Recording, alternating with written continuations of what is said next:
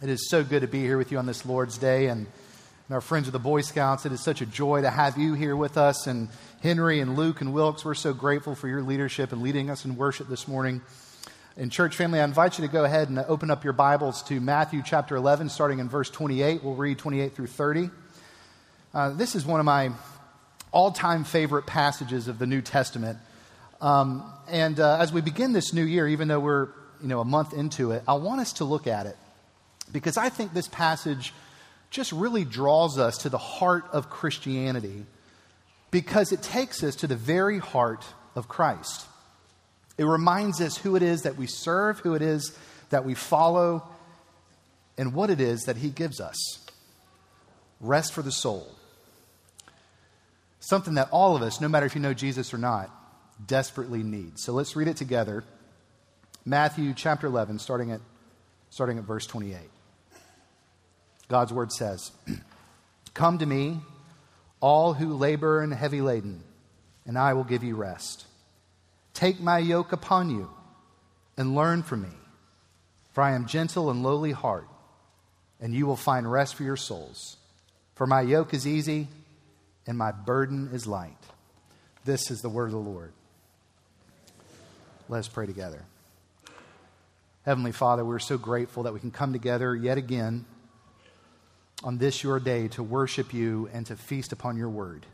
We pray that you would send your spirit down upon us, that you would teach us, not just that would be better informed, but spiritually transformed by the power of your spirit. We pray all these things in the blessed name of the risen King Jesus. Amen.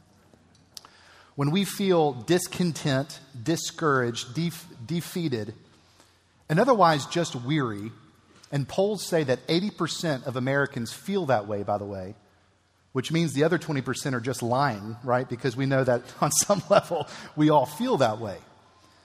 But when we do feel that way, every single person as human beings go to people, places, or things to find the relief and the rest that they need. And more often than not, those are not helpful places. And I'm just going to confess to you in the past, I have often run to Netflix when I needed relief and rest. Has anybody else in here binge watched a television show before? I'm not the only one right? And isn't it true? There's nothing quite as shameful when that little thing comes up on the Netflix that says, Are you sure that you want to watch another episode? As if, you know, they're the ones with the moral conscience in this whole relationship. Um, I remember one instance several years ago. I was going through a particularly hard season, and I just, you know, I was desperate for relief, and, and I went to a show. And at that time, um, Lost was a thing. Do y'all remember that? Lost? I was addicted to, I loved, I was an evangelist for Lost. I would have try to convince you how amazing that show was. In fact, there was one time on staff, this was several years ago, me and a couple other staff coworkers were trying to convince Sandy that this was a show that he needed to invest his time into. And we went all out. You know, there's, there's, first off, there's a mysterious island in this show, Sandy. And it's, every, it's everything you could have asked for. I mean, there's a group of bad guys on that island called the Others. We're really not sure who they are yet. But there's other things at play. There's politics, there's you know, sociological experiments. There's even theology. And, and don't forget about the smoke monster. And he's like, Smoke monster? He's like, Yeah, smoke monster. It's fantastic. And all of us were just really crazy about this. And, and very sweetly, he looked at us. You know what, guys? That seems like a royal waste of time. and, you know, turns out he's right. Not just because it had a terrible ending, which it did, spoiler, um, but because it didn't work. You know, it shut my brain off for a couple of hours at a time, but it didn't give me the rest I was after. A lot of the things that we go to in this life for relief and rest, whether if it's a show or a game or vacation, maybe it's success at work, you just throw yourself into work, or relationships that we have, none of which are bad things, by the way. But when we go after those things to seek true rest and relief, and we know this from experience. What, what happens? It just, leaves, it just leaves us unmoved, right? And sometimes more frustrated. Because we were looking for satisfaction, we were looking for fulfillment, but it just didn't pay off. And more often than not, we're, we're more weary than, than when we first began that endeavor. And the reason that's the case is because our need for relief. Our rest, it goes much deeper than we often realize. I really appreciate what uh, American poet Wallace Stevens says. He says, even in our contentment, when things are going well, even in our contentment, there's an ache of the soul that longs for imperishable bliss. I find that beautiful and so true. And I think if we gave ourselves the time and the space and the quiet, which granted it's hard to find time and space and quiet, but if we gave ourselves that time and actually thought on it, I think we would know that to be true. Because all of the places that we run to, they're a waste of time because they are perishable. And they were never meant to satisfy that ache in our souls. What we need, we need something that's imperishable, something that's cosmic, something that's lasting, something that's eternal, something that we were meant for. In the words of Augustine, if I can find his words, here they are. As a broken people in a broken world, there's a soul weariness that cannot be satisfied by anything other than the God who made us for himself. And that's why I really love this passage, why I'm excited for us to look at it together, right? Because in these verses, Jesus condescends and he, and he looks at us straight in, in the eyes and he says, I am that God. I am the one that you're looking for. I'm the one who made you for myself, and the rest that you desperately need, I am the only one that can give that to you. And so, brothers and sisters, I don't know, if, if you're weary in the soul this morning, if you're just worn out by all the complexities of life, if you're being crushed and weighed down by guilt and shame, Jesus has some amazing, amazing words for you this morning. There's three things I want us to pay attention to. First off, Jesus extends a great invitation. Secondly, he offers a new and better burden. And thirdly, he gives us amazing assurance. So let's look at first in verse 28. Jesus extends to us a great invitation. This is what he says he says, Come to me, all who labor and are heavy laden, and I will give you rest. Come to me, all who labor and are heavy laden, and I will give you rest. Commentators label this verse as the great invitation in most commentaries you read because truly it is the greatest invitation that you and I could ever possibly receive. I want to look at it in parts. We'll go phrase by phrase. First off, Jesus says, Come. Come to me. And I can't think of three sweeter words ever spoken in the history of the world. Jesus says, Come to me. When we hear that, normally we'd say, Oh, that's a command. That's an imperative. Jesus is saying, Get over here. No, not in the Greek, that's not the case. In the Greek, it's not a command. In the Greek, it's an interjection. You know, kids, they interject themselves into the conversations their parents are having all the time. You know, parents are just talking, the kids jump in, just blurt out a noise because they want, they want the attention on themselves, right? I don't think I've had a conversation finished in the past five years. My kids do this all the time. That's kind of what Jesus is doing here. He's interrupting you, He's interrupting me. He wants the attention on Him. He is interjecting his, Himself into our lives. The Son of God. Secondly, when he says that word come, it's not, the implication is not that we move from a prone position to an active one, as if we're you know, sitting on the couch and saying, Get up and come over here. That's, that's not the implication. The implication is, is that we change from walking in the wrong direction to the right direction, which I think is important for us to note because every single person in the world and every single person in here is walking someplace spiritually. And most people are walking in the wrong way. Right? So Jesus is, is interjecting himself. He's saying, don't go over there. Don't go to that place, which is, which is really a waste of time. Imagine that you're in a, you're in a desert and you're just dying of thirst and, and you just, you're desperate for an oasis of fresh water and you're, and you're walking to the left. And so Jesus interjects himself. He says, Hey, over here. You're going in the wrong direction. And he's yelling. He, he wants our attention, not because he's being rude or because he's indifferent to what's going on in our life. He's doing it out of love. He's saying, There is nothing for you over there. Come over here. And to where does he call us? He calls us to himself. Jesus does. Now, what's important for us is, you know, sometimes we need help to hear the interjection of Jesus. You know, I needed help when I was a junior in high school, and I praise God for the three men in my life who helped me hear the voice of Jesus. And as the church of Jesus Christ, we need to be ready to help people hear the interjection of Jesus. But we must remember, we're not calling people to ourselves. Jesus is not saying, hey, John the Baptist is calling you. That's not what he's saying. The disciples aren't calling us. Our friends aren't calling us. Your pastors aren't calling you. Who's calling you? It's the King of Heaven. The King of glory, the King of kings, the Lord of lords looks at you in the eye and he says, Come. Friends, this is an invitation you don't want to ignore. You have an audience with the Son of God. It's amazing. What's equally as amazing is the next phrase the category of the people that Jesus extends this invitation to. In fact, this is why this passage is so amazing, why people love it, because of who actually makes the guest list. I mean, listen to these two descriptions. He says, All who labor. What does that mean? It does not mean those who are in the workforce. That's not what that means. It means for those who, by their own doing and their own striving and vanity, have a soul weariness. So that's the first description. The second one, all who are heavy laden, a word describing those who are weighed down and crushed by someone or something around you.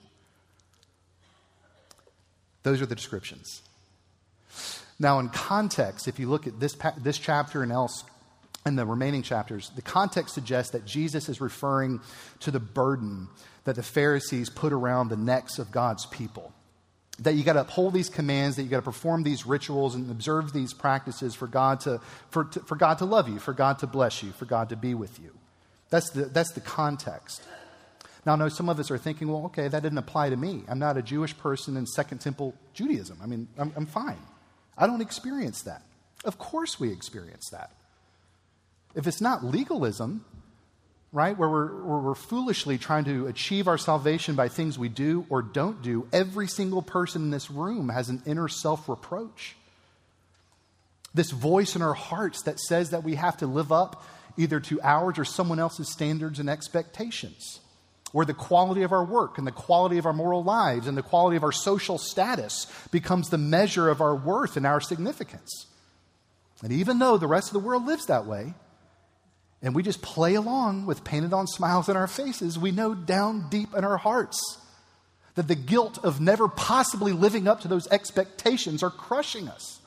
And what makes matters worse are the things that we run to, the idols that we run to for relief and for rest are in fact a waste of time because they were not meant to bear, the, to bear our affections, to bear our worship.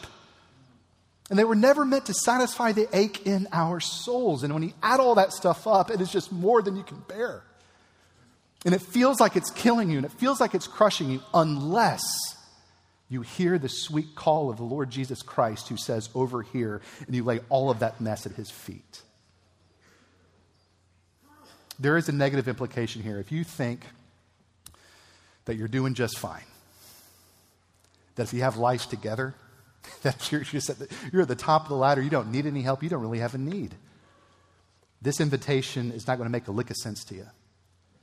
Because just like the rich young ruler, you're too infatuated with whatever your idol is to hear the call of Christ.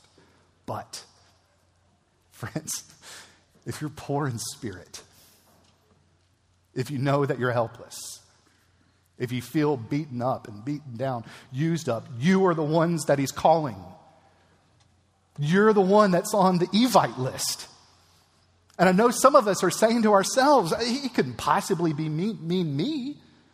There's got to be a filter on this thing. If he knew who I was and the things that I've done and have said, he never would have, you have no right to say that. You don't have a right to put any further filters on this invitation that the Lord Jesus gives you. He says, All who labor and are heavy laden. You know what that word in the Greek means? That word all? It's complicated. It means all all who labor and all who are weary and all who are heavy laden. Who's included in that? Anybody with a past, anybody with baggage, anybody weighed down with guilt and shame, you are invited. Anybody who's exhausted from trying to white knuckle your life into a life of holiness by following all these moral checklists, you are invited. Anybody who's an addict, anybody who's broken, anybody who's afraid they've spoiled their only chance at a good and decent life, you are invited. Anybody who, is, who feels hopeless in their marriage, anybody who feels forgotten in their singleness, you are, you, you are invited.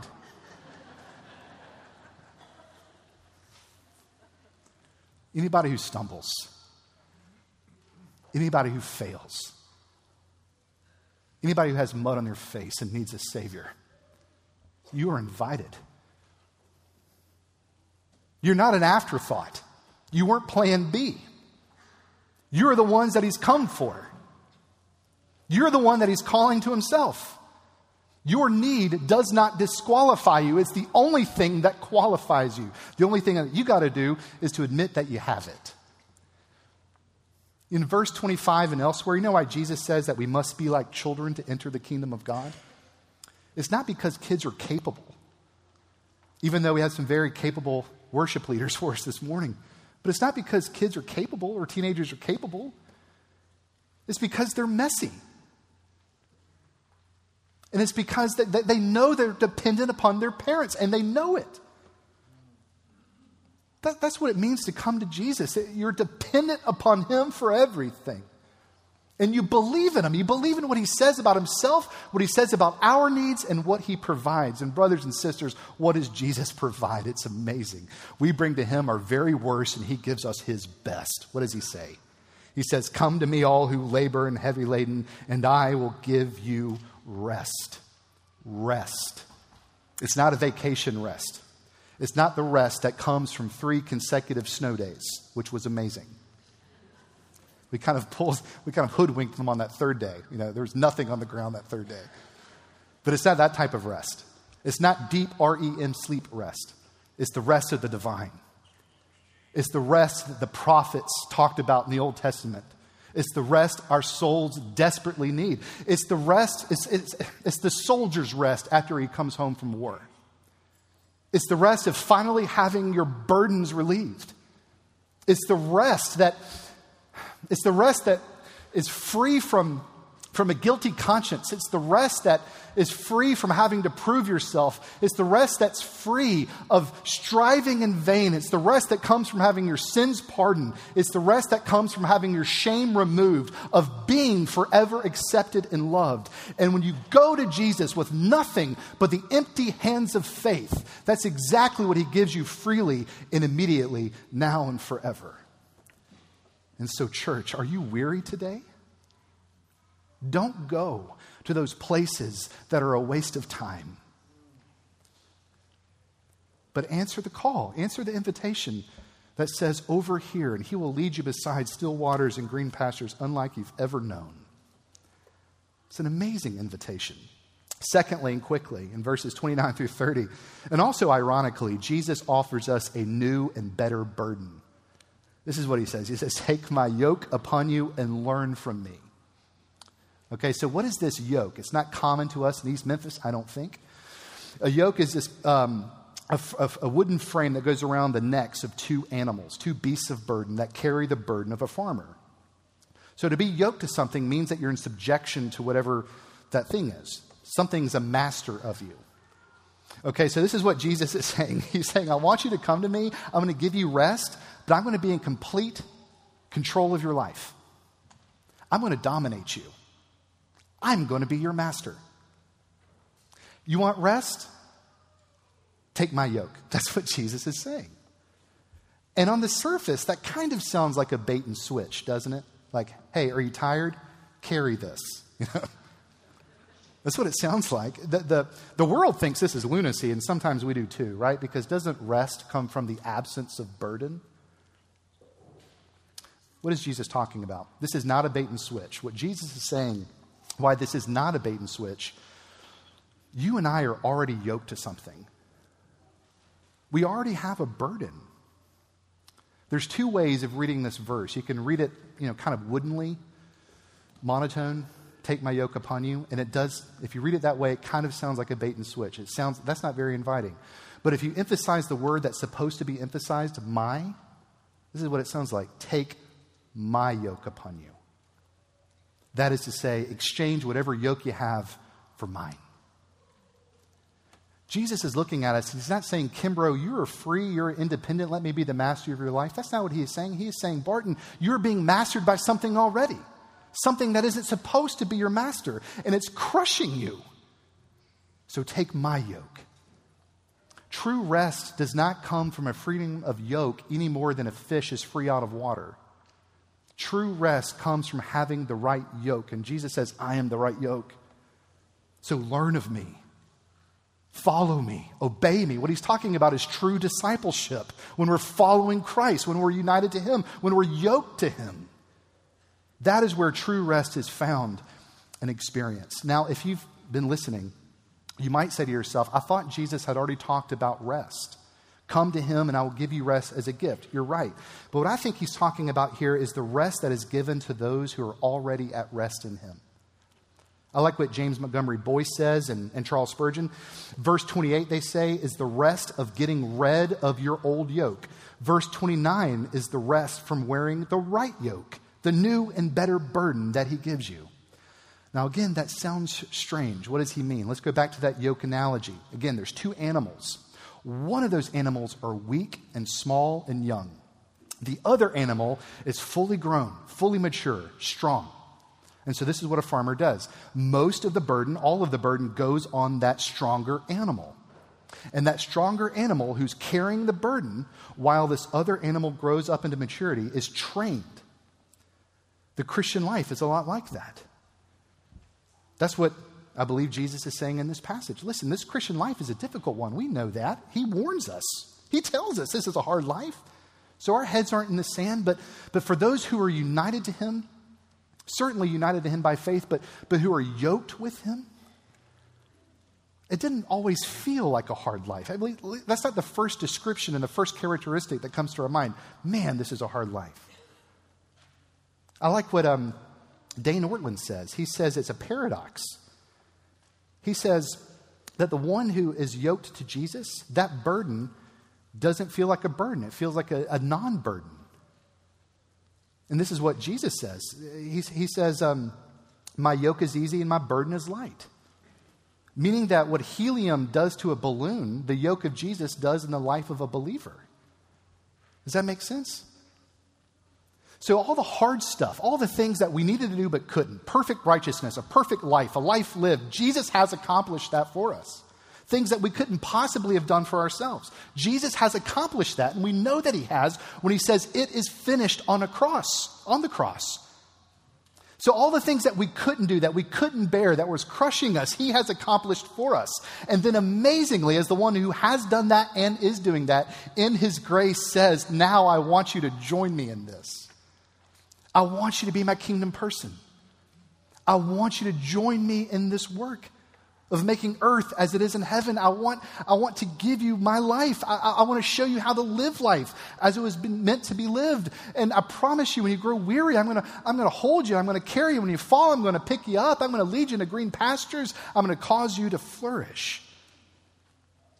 I believe that's what Jesus is saying. All of us are yoked to something, but it's only when we're yoked to the Lord Jesus Christ that we experience and live life as it was meant to be experienced and lived as his redeemed people.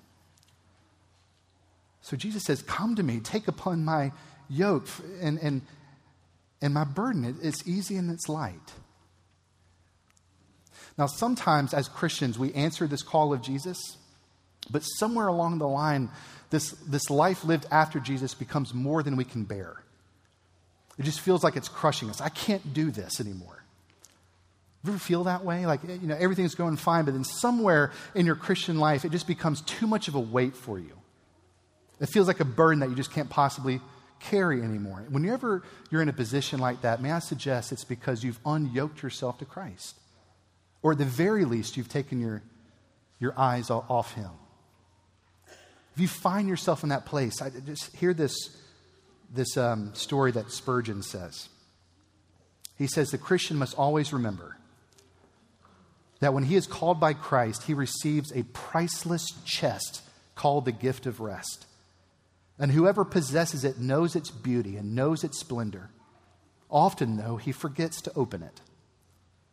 Should he open it and examine it, this is what he'll find precious, priceless jewels he never knew were there, hidden springs of joy and peace and love and rest. Our experience of Jesus and his rest is determined by our belief in him, and our belief in him is formed by his word. And so, this is what that means, brothers and sisters abide in his word, learn from him. That's what Jesus is calling us to do. Learn from him. The only master who will satisfy you and give you rest. Now, again, this, this takes a whole lot of trust on our part, even for the Christian. And sometimes it's hard for us to fully trust the Lord right? Because we've had a lot of bad experiences with people in this life. People who have dealt with us harshly when we've been honest with them, people who have let us down. Is Jesus going to do that? Friends, in this passage, Jesus gives us every reason to trust him beyond a shadow of a doubt. Every reason to trust him with whatever it is that we got and to trust the promises that he gives. The reason that we have to trust him, our great assurance, is his heart, which he reveals in this passage. Spurgeon again makes the point that in all of the Gospels, 89 chapters, this is the only verse, the only pace, place where Jesus pulls back the veil and describes for us his heart, how he feels about you. I mean, just think about all the descriptions. We know that Jesus is holy. We know that he's righteous. We know that he's just. But in the one place in which he describes his heart, he doesn't say any of those things. What does he say? He says, I'm gentle and I'm lowly. I encourage you to read Dane Ortlund's book called Gentle and Lowly. It has a whole lot to say about this passage. But think about that. The, the only place in which he describes his heart, he says he is gentle and lowly. What's that word gentle? That word gentle describes a friend.